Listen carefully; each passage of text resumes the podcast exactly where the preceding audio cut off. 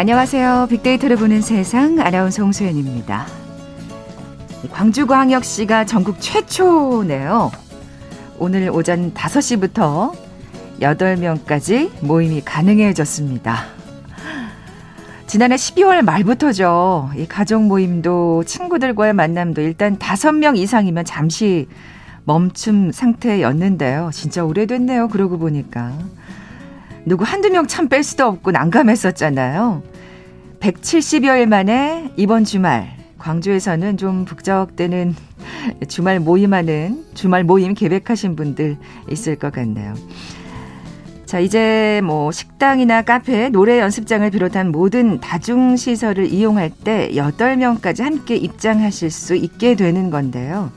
그 전에, 예, 철저한 개인 방역 수칙 준수가 전제돼 있다는 거 다들 잘 아시죠? 코로나 종식이 다가오고 있다는 기대감, 또 일상이 조금씩 회복돼 가고 있다는 그런 희망의 빛이 보이는 것 같은데요.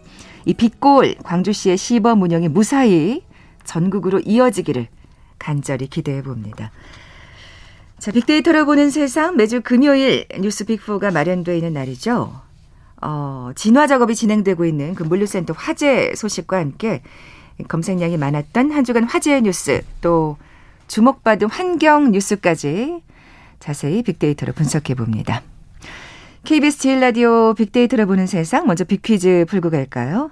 자, 오늘은 세계인을 주목시켰던 이른바 세기의 협약의 이름을 맞춰주시면 됩니다. 아, 이것은 오존층을 파괴하는 약 100여 종의 화학물질 생산과 사용 금지를 규제하기 위한 환경 협약입니다. 뭐 오존층 파괴 물질이라고 하면은 염화 불화탄소 또 프레온가스나 할론 등이 포함되죠. 뭐 잘 아시겠지만 오존층이 파괴되면 생명체의 생존에 큰 피해를 끼치게 됩니다. 통계상 오존의 농도가 1% 감소하면 유해 자외선의 양은 2%가 증가하게 되고요. 이는 피부암과 백내장을 증가시키게 되죠. 유엔 회원국 197개국이 모두 합의한 유일한 유엔 협약으로 오존층의 파괴가 지구 환경에 얼마나 중대한 사항이었는지를 확인할 수가 있는데요. 1987년 캐나다의 이 도시에서 체결됐고 1989년 1월부터 발효됐습니다. 이 국제 협약 무엇일까요? 어, 캐나다의 이 도시라고 말씀드렸죠. 보기 드립니다. 1번 테헤란 회담, 2번 나폴레온 전쟁, 3번 몬트리올 의정서, 4번 기미 독립 선언서. 오늘 당첨되신 두 분께 모바일 커피 쿠폰 드립니다. 정답 아시는 분들 빅데이터로 보는 세상 앞으로 지금 바로 문자 보내주십시오. 휴대전화 문자 메시지 지역번호 없이 샵 9730, 샵 9730. 짧은 글은 50원, 긴 글은 100원의 정보 이용료가 부과됩니다. 콩은 무료로 이용하실 수 있고요. 유튜브로 보이는 라디오로도 함께 하실 수 있습니다.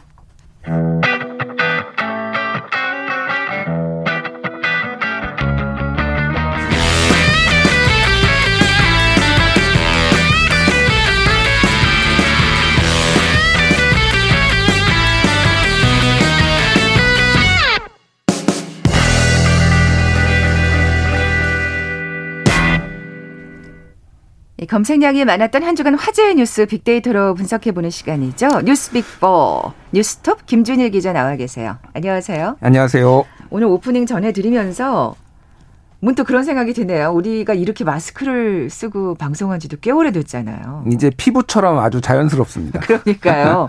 곧 이것도 벗게 되겠구나 하는 생각이 문득 들었어요. 예. 예. 자, 뉴스비프 어떻게 선정하셨는지요? 예, 이 조사는 팩트체크 전문 미디어 뉴스톱과 데이터 분석회사 링크브릭스가 한국언론진흥재단의 뉴스 빅데이터 분석 시스템 빅카인즈에 올라 있는 국내 58개 언론사의 한 주간 주제별 기사량을 합계해 순위를 매긴 것입니다. 이어서 환경의 달을 맞아서 환경 과학 분야에서 많이 본 뉴스를 추려봤습니다. 네. 빅데이터를 보는 세상 뉴스 Big 4 첫 번째 소식 시작하기 전에 오늘 아침에 지금 예 발생한 물류센터 화재 소식부터 좀 살펴볼까요? 아, 예, 정확히는 네. 이제 어제 아침에 발생을 해서 네네. 지금 26시간째 지금 화재가 이어지고 있는 거예요. 그렇죠. 예, 예. 그래서 어제 오전 한 5시 20분, 30분 요 정도 때 이제 화재가 발생을 했는데 이게 금방 그러니까 소방서가 이제 출동을 해서 꺼졌습니다. 꺼졌다고 그래서 이제 이게 1단계에서 2단계까지 올라갔다가 다시 1단계로 내렸어요. 그래서 음. 오전 한 11시쯤에는 어 금방 꺼지겠구나라고 했는데 이게 다시 불길이 확 올라왔습니다. 아, 그러니까 왜냐면은 네. 너무 이제 가연성 제품이 많은 거예요. 우리가 택배 생각해 보면은 종이 뭐 비닐 뭐 이런 거잖아요 다. 아, 근데 거기서 또 유독 가스가 엄청 나올 텐데요. 그죠? 그렇죠. 예, 어. 어마어마하게 나오는데 그래서 이제 다시 이제 가연성 제품에 이제 뭐, 어, 뭐 어, 붙었다, 불이 옮겨 붙었다로 단 것으로 추정이 되고 있는데 네네. 지금 소방 당국은 스프링쿨러가 제대로 작동했는지 여부를 좀 조사해 본다고 해요. 왜냐하면은 스프링쿨러가 제대로 작동해, 작동했으면 이 정도까지 불이 커졌겠냐. 그래서 아. 이거를 오작동이 있어서 과거에 잠가놓은 거 아니냐 혹시 이런 거를 좀 아. 의심을 하고 있는 상황이에요. 이제 안타까운 것은 지금 소방대원이 안에 상황을 확인하기 위해 뭐 인명 구조를 어, 한 것인지 아니면은 뭐 정확한 그건 모르겠는데 네 명이 들어갔는데 아 고립됐죠. 그 중에서 이제 네. 세 명은 나오고 한 명은 지금 안에 있는 상황인데 아. 좀뭐 안타깝지만은 어, 유독 가스가 너무 많이 나오고 지금 그렇죠. 하루가 넘게 화재가 어, 이어져서 좀 생존 가능성이 좀 낮은 그런 상황이에요. 근데 아. 지금 붕괴 우려가 있습니다. 붕괴 우려가 있어서 지금, 지금 많이 다 화재로 예. 탔기 때문에 그리고 그 예. 2층에 H 빔 자체가 이제 화재로 인해서 좀 구부러졌대요. 아, 그러면은 예. 이게 이제 들어갔다가 만약에 더 죽을 수도 있으니까 안전 진단을 해보고 지금 들어가겠다라는 그런 방침입니다. 그래서 약간의 그 완전한 진압이 지금 더뎌지고 있는 상황이군요. 그렇죠. 왜냐하면 어. 또 아직도 잔불이 좀 남아 있을 수 있기 때문에 네. 그리고 그 옆에는 또 이제 쿠팡 물류센터 옆에는 롯데 택배 물류센터도 있거든요. 음, 음. 여기로 옮겨질까봐 지금 난리가 났었어요. 그래서 소방차를 그쪽으로 한 여섯 일곱 대를 쫙 세워놓고 네, 네. 불길이 옮겨지지 않게 하고 있는데 어쨌든 당분간 좀 서울 특히 강남권이나 이쪽 이쪽에서는 상당히 이제 물류에 좀 지장이 있을 것으로 보입니다. 그러네요. 예. 이 비가 조금 도움이 됐으면 하는 바람도 또 갖게 되고요. 그러게 말입니다. 네. 네. 아, 이 물류센터 같은 데는 진짜 더더군다나 지금 말씀하신 스프링쿨러가 제대로 작동돼야 하는 곳이잖아요. 그렇죠. 철저히 또 조사를 해 봐야 되겠습니다. 뉴스 빅4 첫 번째 소식으로 어, 넘어가 보겠습니다. 예, 뉴스 빅1은 문재인 대통령의 G7 정상회담 얘기인데요. 이제 네. 그 뒷얘기들이 상당히 많이 나왔죠. 일단 어, 그 문재인 대통령이 그 영국의 그 G7에 초청을 받아가지고 참석을 했고, 그 D11이라고 이제 얘기를 했는데, G7 국가에 더해서 한국하고 인도하고 호주하고 남아공까지 이제 초청을 받아서 네. 참관은 했죠. 그래서 여기에서 이제 정상회담도 상당히 많이 했습니다. 음. 특히 이제 뭐 주최국 영국뿐만이 아니라 독일 독일 메르켈 총리는 문재인 대통령한테 정상회담 하자고 막 먼저 찾아왔다고 그래요. 그렇군요. 그리고 뭐 프랑스 마크론 대통령이라든지 여러 나라 이제 정상회 정상들을 만났고 그 이후에 이제 오스트리아하고 스페인 그 국빈 방문을 해가지고 거기에서 이제 그 국가들하고 또 정상회담을 했습니다. 그래서 뭐 이제 상당히 이제 한국의 어떤 뭐 국격이라고 해야 될까요? 이런 것들이 이제 많이 높아진 것을 다시 확인할 수가 있었죠. 그러니까요. 예. 예. 그래서 일단은 여기에서 이제 기사가 나왔던 게 그 일본하고 사실은 여기에서 만나느냐 마느냐가 음. 좀 이제 관심사였고 지난주에 아마 그 얘기를 잠깐 했었던 걸로 기억하는데 결국은 못 만났죠. 만나기는 했는데 정확하게는 인사만 했죠. 정상회담은 못했다라는 건데 이거를 놓고 이제 한일 간에 약 잠정 합의를 했다 정상회담을 그런 얘기가 있었는데 일본하고 한국하고 좀 그 외교부끼리 좀 어 뭐 말이 좀 달랐다. 그러니까 음, 음. 한마디로 얘기하면은 일본은 잠정에 초점을 뒀고 한국은 네. 합의에 초점을 둔 거예요. 네, 네. 그래서 결국은 일본이 이제 깨, 깼는데 그 정상회담 간이 정상회담을 하는 거는 근데 그거에 대해서 좀 책임론 공방이 있었다. 그런 얘기들이 좀 기사가 나왔고요. 워낙 사실은 지금 일본이 뭐 여러 가지 그 배상 문제 때문에 저희한테 비협조적으로 나오니까요. 그렇죠. 예. 예. 예. 그래서 지금 문재인 대통령이 그 도쿄올림픽 이번에 열리는 7월에 열리는 도쿄올림픽에 참여를 하면서 거기에서 또 이제 스가 음. 총리하고 정상회담을 하는 문제를 논의를 할 것이다. 이게 한국 쪽 언론에서 나왔는데 일본 정부가 그거 부인했습니다. 또 그러니까 뭔가 지금 안 맞아요. 한일은 지금 뭔가 되게 안 맞습니다. 아, 신경전이 생각이 없는 것 같아요. 전혀 일본 쪽에서. 일본은 지금 사실 네. 별로 생각이 없고요. 예전에 아베 총리가 본인이 약 어떤 정치적 위기에 있을 때 어떤 한국 때리기 이런 걸로 좀 많이 돌파구를 찾았었거든요. 마찬가지 아닌가요? 그러니까 지금도? 스가도 똑같이 네. 지금 지지율이 상당히 나, 낮고요. 그렇죠. 어, 9월에 임기가 끝났는데 차기 여론조사에 보면은 차기 총리로 5위 했습니다. 5위.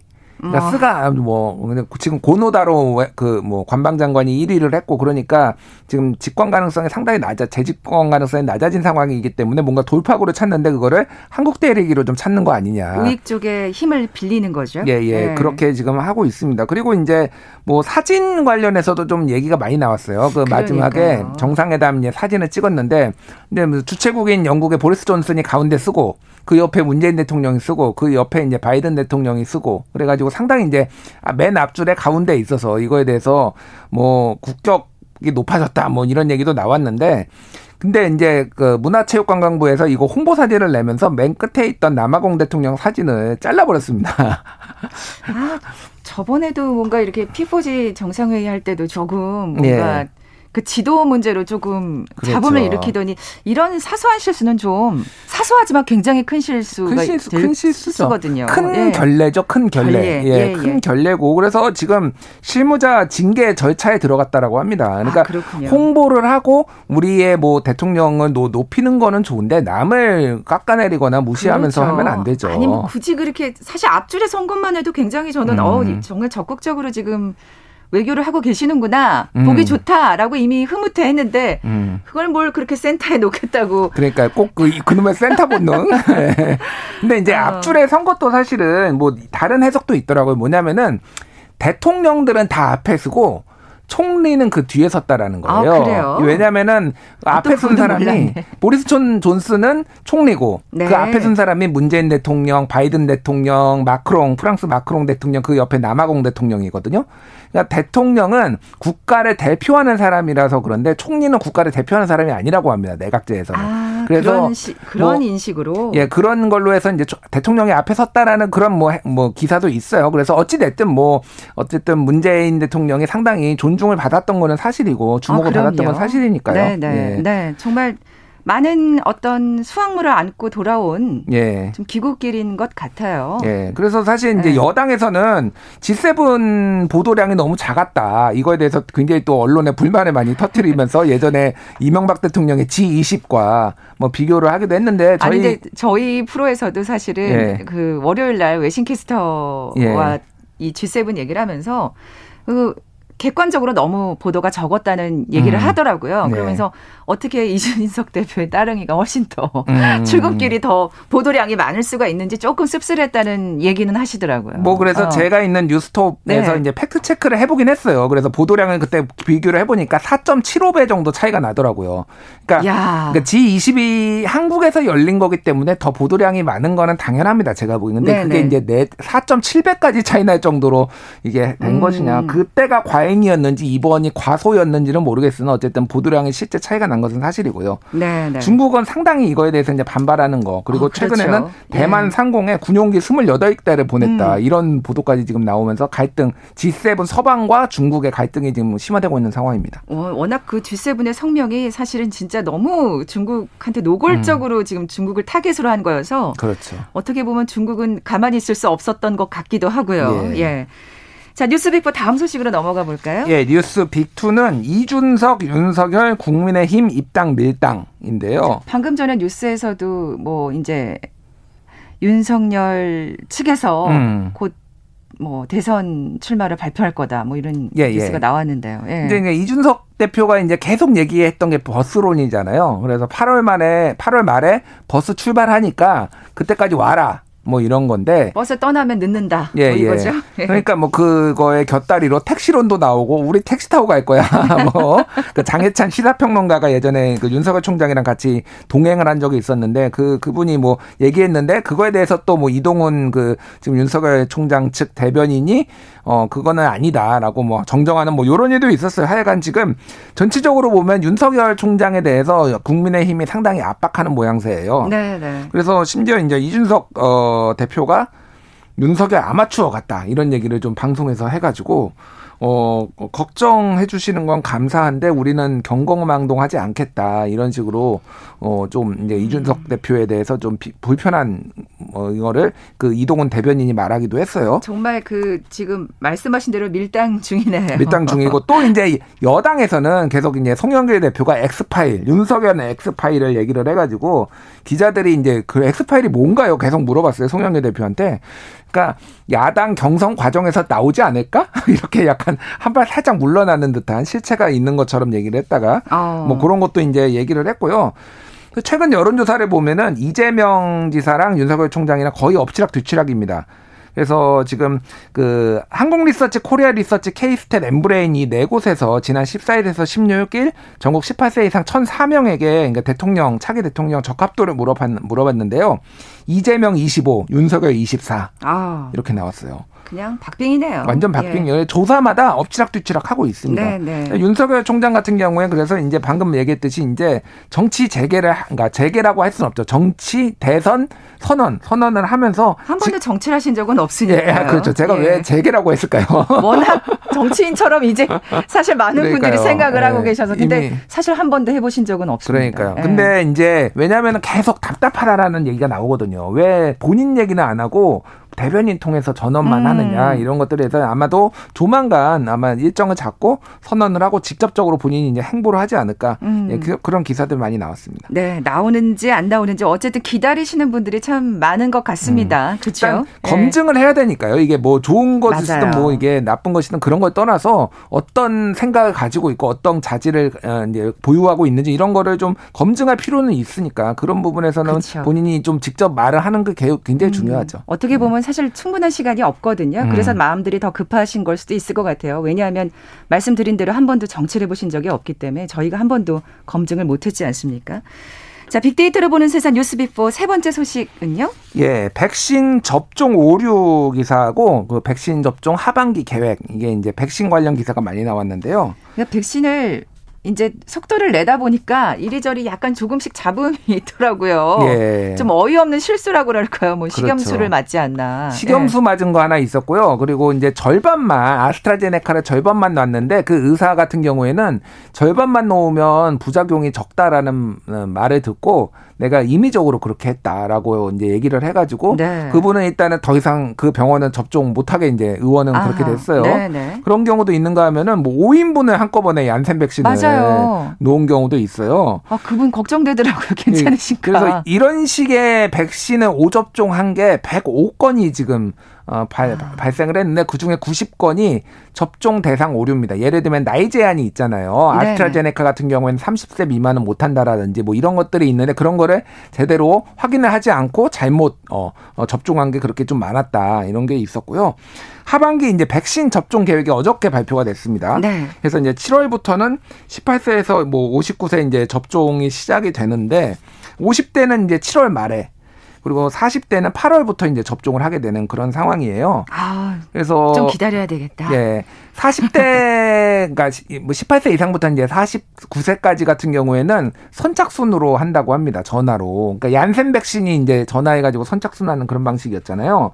그래서 여기서 또 어, 쟁탈전이 전화 전화 예약 쟁탈전이 벌어질 거다 뭐 이런 얘기도 하는데 아, 저는 그 자녀 백신 아무리 눌러도 안 되더라고요. 예. 거의 제가 음. 아 이게 무슨 BTS 그러니까 공연 뭐 티켓팅 공연, 공연 1초 안에 사라져 어떻게? 어, 그래서 아 그냥 바로 눌렀는데도 안 예, 되고 예. 지금 지금 방송하고 있는데도 저 음. 지금 시계로 어. 하나 떴네요. 아 그래 아, 왔어요?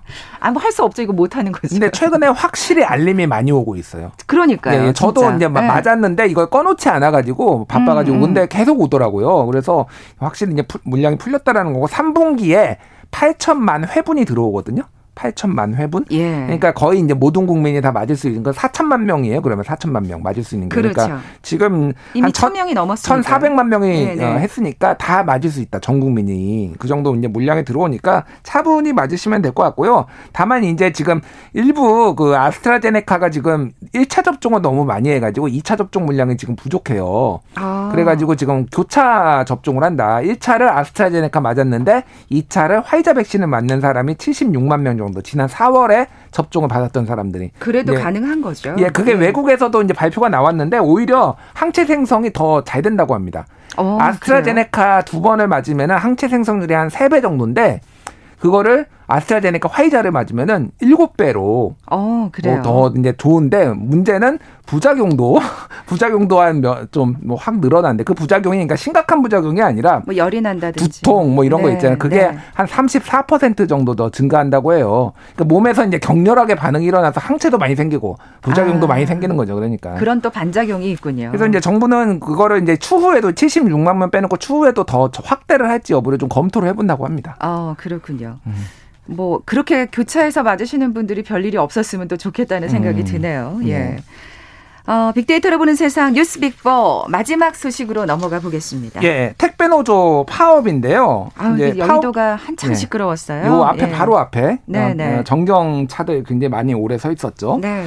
그래서 일단은 뭐 파업은 끝났습니다. 잠정적으로 합의가 됐는데 중요한 거는 이제 과로사가 너무 많았잖아요. 그러니까요. 예, 그래서 예. 주에 뭐 평균 70시간, 뭐 72시간씩 일하신 분들이 막 있었다는 거예요. 그럼 어떻게 어, 하루에 몇 시간 일하는지. 아. 밥 먹고 일만 한 거죠. 그러니까 진짜로. 예. 밥이나 제대로 드시나요? 어디 뭐 그차 음. 안에서 뭐 삼각김밥 뭐 이런 걸로 때우시던데. 그러니까요. 그래서 예. 주 60시간으로 줄인다. 라는 거에 대해서 합의를 찾았어요. 그리고 물류를 분류하는 거에 대해서 누가 돈을 내는지에 대해서 상당히 신경전이 오래 있었는데 이거에 대해서 내년부터 내년 1월 1일부터 사측에서 된다. 라는 아. 거고 택 배비 인상은 아마 170원 정도 될 걸로 보여요. 지금 잠정적으로 이렇게 합의를 했어요. 네, 그래서 네. 그런 비용들은 이제 분류를 어떻게 할 것인지 어, 얘기가 나오는데 문제는 이제 이게 지금 그네 개 택배사하고 합의가 된 건데 우체국 택배하고는 합의가 아직 안 된 상황이에요. 아 그렇군요. 또 부분적으로. 예, 네. 그래서 우체국 택배는 지금 심지어는 아 우리 택배 사업 접는다 뭐 이런 얘기까지 하고 있어요. 예, 지금 약간 갈등이 있습니다. 아, 지금. 그렇군요. 우체국 네. 택배 잘 이용하시는 분들 많던데 주변에. 저도 좋아라 하는데 네. 이게 뭐 이를테면은 여기는 좀 이원화돼 있어요. 이때면 민간 택배 사업도 하지만은 그, 그 택배 사업이 또 있잖아요. 그러니까 택배가 아니라 자기네들 물량 하는 거 있잖아요. 그분들은 정규직이에요 또. 그리고 이분들 민간 택배는 비정규직이고 하니까 일종의 노노 갈등 같은 게 있어가지고 이분들이 파업을 하니까 자기네들한테 이 물량이 다 온다고 상당히 고립한 상황이에요. 아, 그래서 뭐 우체국 안에서 내부는 또 복잡하네요. 예, 예. 네. 그런 것들까지 있어서 어쨌든 지금 지금 뭐 더 지켜봐야 될 것 같은데 원만하게 타, 아, 뭐 합의점을 차, 찾아서 타결을 했으면 좋겠습니다. 그러니까요. 네. 어쨌든 큰 그 테두리 안에서는 지금 뭐가 합의가 된 것 같아서 정말 네. 이 택배 하시는 이 노동자분들한테도 너무 다행이고 택배를 지금 눈 빠지게 기다리는 음. 우리 같은 예 시민들도 사실 다행이죠. 음, 오늘 하나 온답니다. 반가운 반가운 문자가 왔나요? 예, 예. KBS 1라디오 빅데이터를 보는 세상 뉴스 빅4 함께하고 계신데요. 잠시 라디오 정보센터 뉴스 듣고 나서 주목받은 환경 뉴스 계속 이어가죠. 더불어민주당 윤호중 원내대표는 오늘 국회 법사위원장을 제외한 7개 상임위원장 자리를 야당에 돌려주겠다고 밝혔습니다. 검찰 직제 개편안을 둘러싼 대검과의 신경전 끝에 법무부가 장관의 직접 수사 승인 조건을 철회했습니다. 또 일반 형사부에서도 경제범죄에 대해서는 직접 수사가 가능하게 했습니다. 경기 평택항에서 개방형 컨테이너 벽체에 깔려 숨진 청년 노동자 이선호 씨의 장례가 사망 59일 만에 시민장으로 치러집니다. 홍남기 경제부총리가 소상공인의 7, 8, 9월분 전기 도시가스 요금 납부를 유예하고 소득이 줄어든 경우 국민연금 보험료를 납부 예외해주겠다고 밝혔습니다. 경기도는 오는 22일 개 식용 금지와 반려동물 매매 문제를 놓고 경기지사와 국회의원, 동물보호단체 및 생산자들이 참여하는 토론회를 연다고 밝혔습니다. KBS 2FM 인기 프로그램인 키스 더 라디오의 특집 기획 인간 대 인공지능 선곡 배틀이 제73회 이탈리아상 시상식에서 Web Factual 부문 Special Mention상을 받았다고 KBS가 밝혔습니다. 특히 이 상을 국내 라디오 프로그램이 받은 건 처음입니다. 전남 여수의 한 비인가 대안학교에서 장인 목사의 부인과 아들, 교사 등이 학생을 학대했다는 주장이 제기돼 경찰이 수사에 나섰습니다. 미국 국무부는 홍콩 당국이 반중 매체의 빙과일보 편집국장 등 5명을 체포한 데 대해 정치적 의도가 있다고 규탄하며 탄압 중단을 촉구했습니다. 베트남에서 코로나19 신규 확진자 수가 500명을 넘기면서 하루 최다치를 기록했습니다. 지금까지 정보센터 뉴스 정한나였습니다.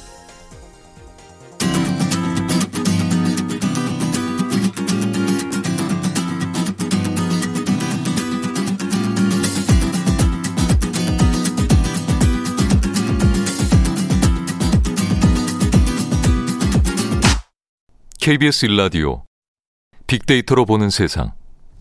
네, 뉴스빅4 함께하고 계신 지금 시각 11시 30분 지나고 있습니다. 김 기자님, 빅퀴즈 다시 한번 내주세요. 예. 환경, 환경 협약을 맞춰주시면 됩니다. 이것은 오존층 파괴로부터 초래되는 인체, 동식물에 대한 피해를 최소화시키는 목적으로 발효된 협약인데요. 초기에는 46개국만이 의정서에 서명했지만 현재는 무려 200여 개국이 가입되어 있습니다. 음. 유엔 음. 회원국 197개국이 모두 합의한 유일한 유엔 협약으로 1989년 1월부터 발효됐습니다. 1987년 캐나다에서 체결된 이 환경 협약 무엇일까요? 1번 테헤란 회담, 2번 나폴레옹 전쟁, 3번 몬트리올 의정서, 4번 기미 독립 선언서. 네, 이 협약 덕분에 진짜 오존층이 얼마나 중요한지를 알게 됐었던 것 같아요. 그 예. 존재를. 근데 이렇게 일찍인 줄은 몰랐네요. 그러게요. 이렇게 이렇게 일찍 사실 환경 문제 그렇게 뭐 이 오존층뿐만 아니라 다른 것도 좀 음. 미리미리 대비를 했었더라면 지금보다는 훨씬 나았을 것 같은 그런 안타까움. 그 코로나 팬데믹 때문에 비행기들이 지금 덜 뜨고 있잖아요. 네네. 그래서 구멍 났던 오존층이 다 메워졌답니다 지금. 아참 이게 편리한 문명의 이기에 또 그런 그림자가 있어요. 그 그러니까요. 이면에는 네. 참. 그러면서도 지금 어머 너무 잘 됐네요 하면서도 어. 어, 어, 빨리 해외 여행 가고 어, 싶다는 어, 생각은 또 다른. 관, 관 풀린다며 뭐 이렇게 다들 지금 검색하고 계실 거예요. 아유, 참 네. 그러니까요. 예, 진짜 어쨌든 환경 문제 예. 잊지 말아야겠습니다. 오늘 당첨되신 두 분께 모바일 커피 쿠폰 드립니다. 정답 아시는 분들 저희 빅데이터로 보는 세상 앞으로 지금 바로 문자 보내주십시오. 휴대전화 문자 메시지 지역번호 없이 샵 9730, 샵 9730. 짧은 글은 50원, 긴 글은 100원의 정보 이용료가 부과됩니다. 콩은 무료로 이용하실 수 있고요. 유튜브로 보이는 라디오로도 함께 하실 수 있습니다. 자, 환경 문제 계속 어, 얘기해 볼게요. 예. 주목받은 예. 환경 뉴스 어떤 게 있었나요? 예, 첫 번째는 가리왕산 복원 곤돌라는 남기기로 환경 단체 반발 이 JTBC가 보도를 한 건데요. 네. 이게 이제 지난 평창 올림픽 때 그 강원도 곳곳에 이제 어, 뭐 스키라든지 이런 것들 이제 시설들을 지었잖아요. 네, 네. 근데 여기에 이제 가리왕산, 가리왕산에 알파인 스키장을 지었는데 이게 그 지을 때부터 논란이 굉장히 많았어요. 이게 음. 굉장히 오래된 빽빽한 이 나무 숲이었는데 여기를 다 밀어버리고 그 경사를 밀어버리고 이제 스키장을 지은 거거든요. 그래서 당시에는 이거 올림픽 끝나면은 여기다 복원하겠다. 음, 음. 이렇게 이제 생태 복원 계획까지 제출한 상황이었어요. 근데 이게 이제 주민들이 반대를 한 거예요. 그러니까 여기에 스키장이 있거나 뭐 이러면은 돈 이거 경제 활성화 그렇죠. 되는 거 아니냐. 지역 경제는 사실 또 예, 그런 거에 또 민감하게 또 반응하실 수밖에 주민분들은. 그렇죠. 그래서 예. 2년 동안 14번 합의를 협의를 했답니다.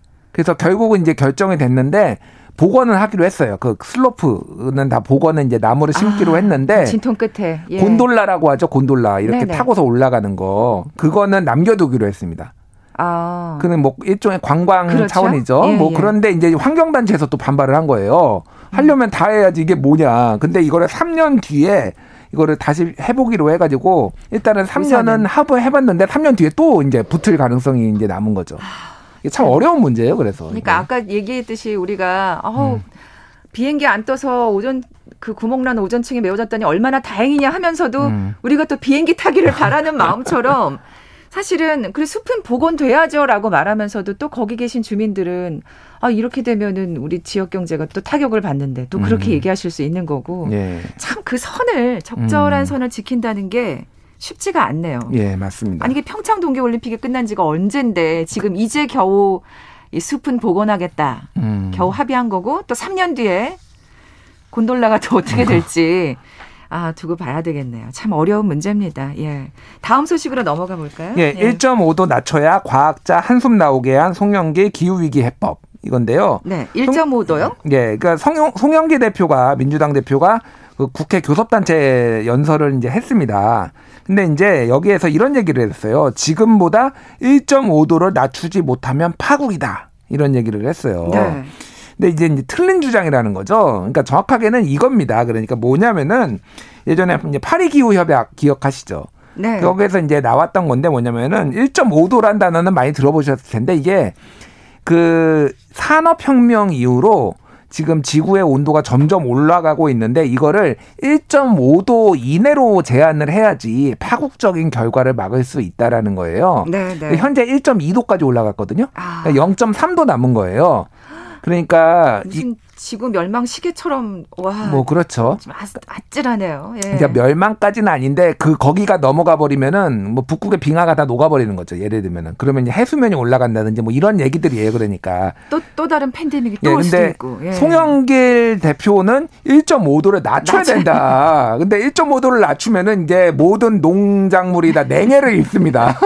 그 옛날 중세 시대 14세기부터 17세기까지 소빙하가 온 적이 있었는데 그때 중세 암흑기였어요. 그때. 그래서 아니 이게 당 대표가 집권 당 대표가 지금 이거 제대로 이해는 하고 지금 말을 아. 하고 있는 거냐 이런 비판 기사가 이제 나온 거죠. 예. 아참 이거는 뭐 지적을 받아야 뭐 마땅한 사실은 음. 예 일이고요. 근데 진짜 그만큼 우리가 잘 모르는 것 같아요. 잘좀 모르는 성형길 대표뿐만이 아니고 사실은 네. 정말 모르고 있는 것 같습니다. 음. 예, 0.3도 남았군요. 그렇죠. 진짜 조심해야겠네요. 예. 그러니까, 온실가스를 줄여야 돼요. 이산화탄소를. 예. 예. 주목받은 환경뉴스 마지막 소식으로 넘어가 볼까요? 예, 주 4일째 기후위기 해법 이 기사인데요. 연결되는 겁니다.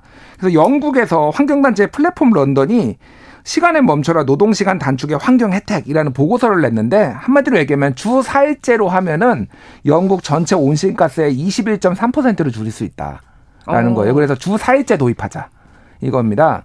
그러니까 왜냐면은 승용차로 출퇴근하잖아요. 아, 그럼 거기서 네. 나오는 배기량이 어마어마하다라는 거예요. 2천 뭐 600만 명 정도 뭐 이 정도가 이제 막 왔다 갔다 한다라는 거예요. 그래서 아주 공격적으로 그 전기차를 늘리기 위해서 음. 굉장히 여러 가지 법안을 지금 유럽에서 만들고 있잖아요. 네, 그러니까 네. 전기차로 다 하고 뭐 이렇게 해도 이걸로도 부족하니까 아, 아예 주 4일째 하자. 그리고 웬만하면 재택근무하자 뭐 이런 얘기를 지금 하는 거예요. 네, 네. 그러니까 뭐 이제 어, 근무를 덜 하게 되면은 그때 뭐 운동, 휴식, 커뮤니티 활동을 하니까 저탄소 어, 활동을 한다. 그러니까 도움이 된다라는 거예요. 다만 이제 이걸 하려면은 어떤 뭐 큰 시스템의 변화가 있어야 되는 거죠. 음, 그렇겠죠. 근데 우리 택배 노동자는 이제 72시간에서 60시간으로 줄이는데 간신히 합의를 했는데 영국은 주 4일째 얘기가 지금 나오고 있습니다. 그러네요. 참.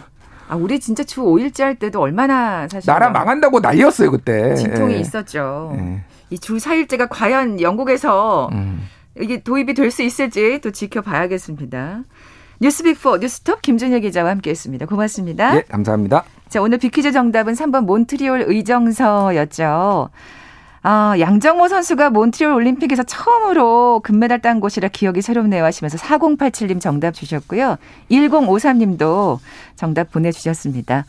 아, 그리고 6503님의 많은 분들께서 쿠팡 화재 빨리 진압되고 소방관도 살아 돌아오시길 바랍니다 하면서 어, 문자 주셨네요. 끝으로 Raindrops Keep Falling on My Head BJ 토머스의 노래 띄워드리면서 물러갑니다. 월요일에 다시 옵니다. 고맙습니다.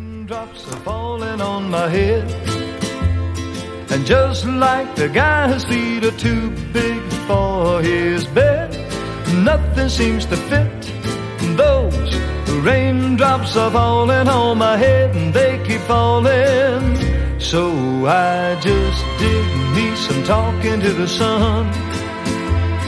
And I said I didn't like the way he got things done. He's sleeping on the job. Those raindrops are falling on my head and they keep falling. But there's one thing I know.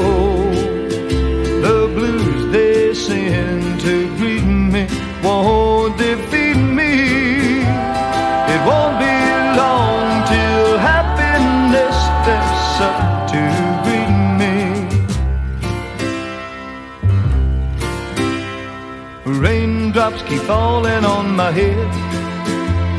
But that doesn't mean my eyes will soon be turning red. The cry is not for me, cause I'm never gonna stop the rain by complaining.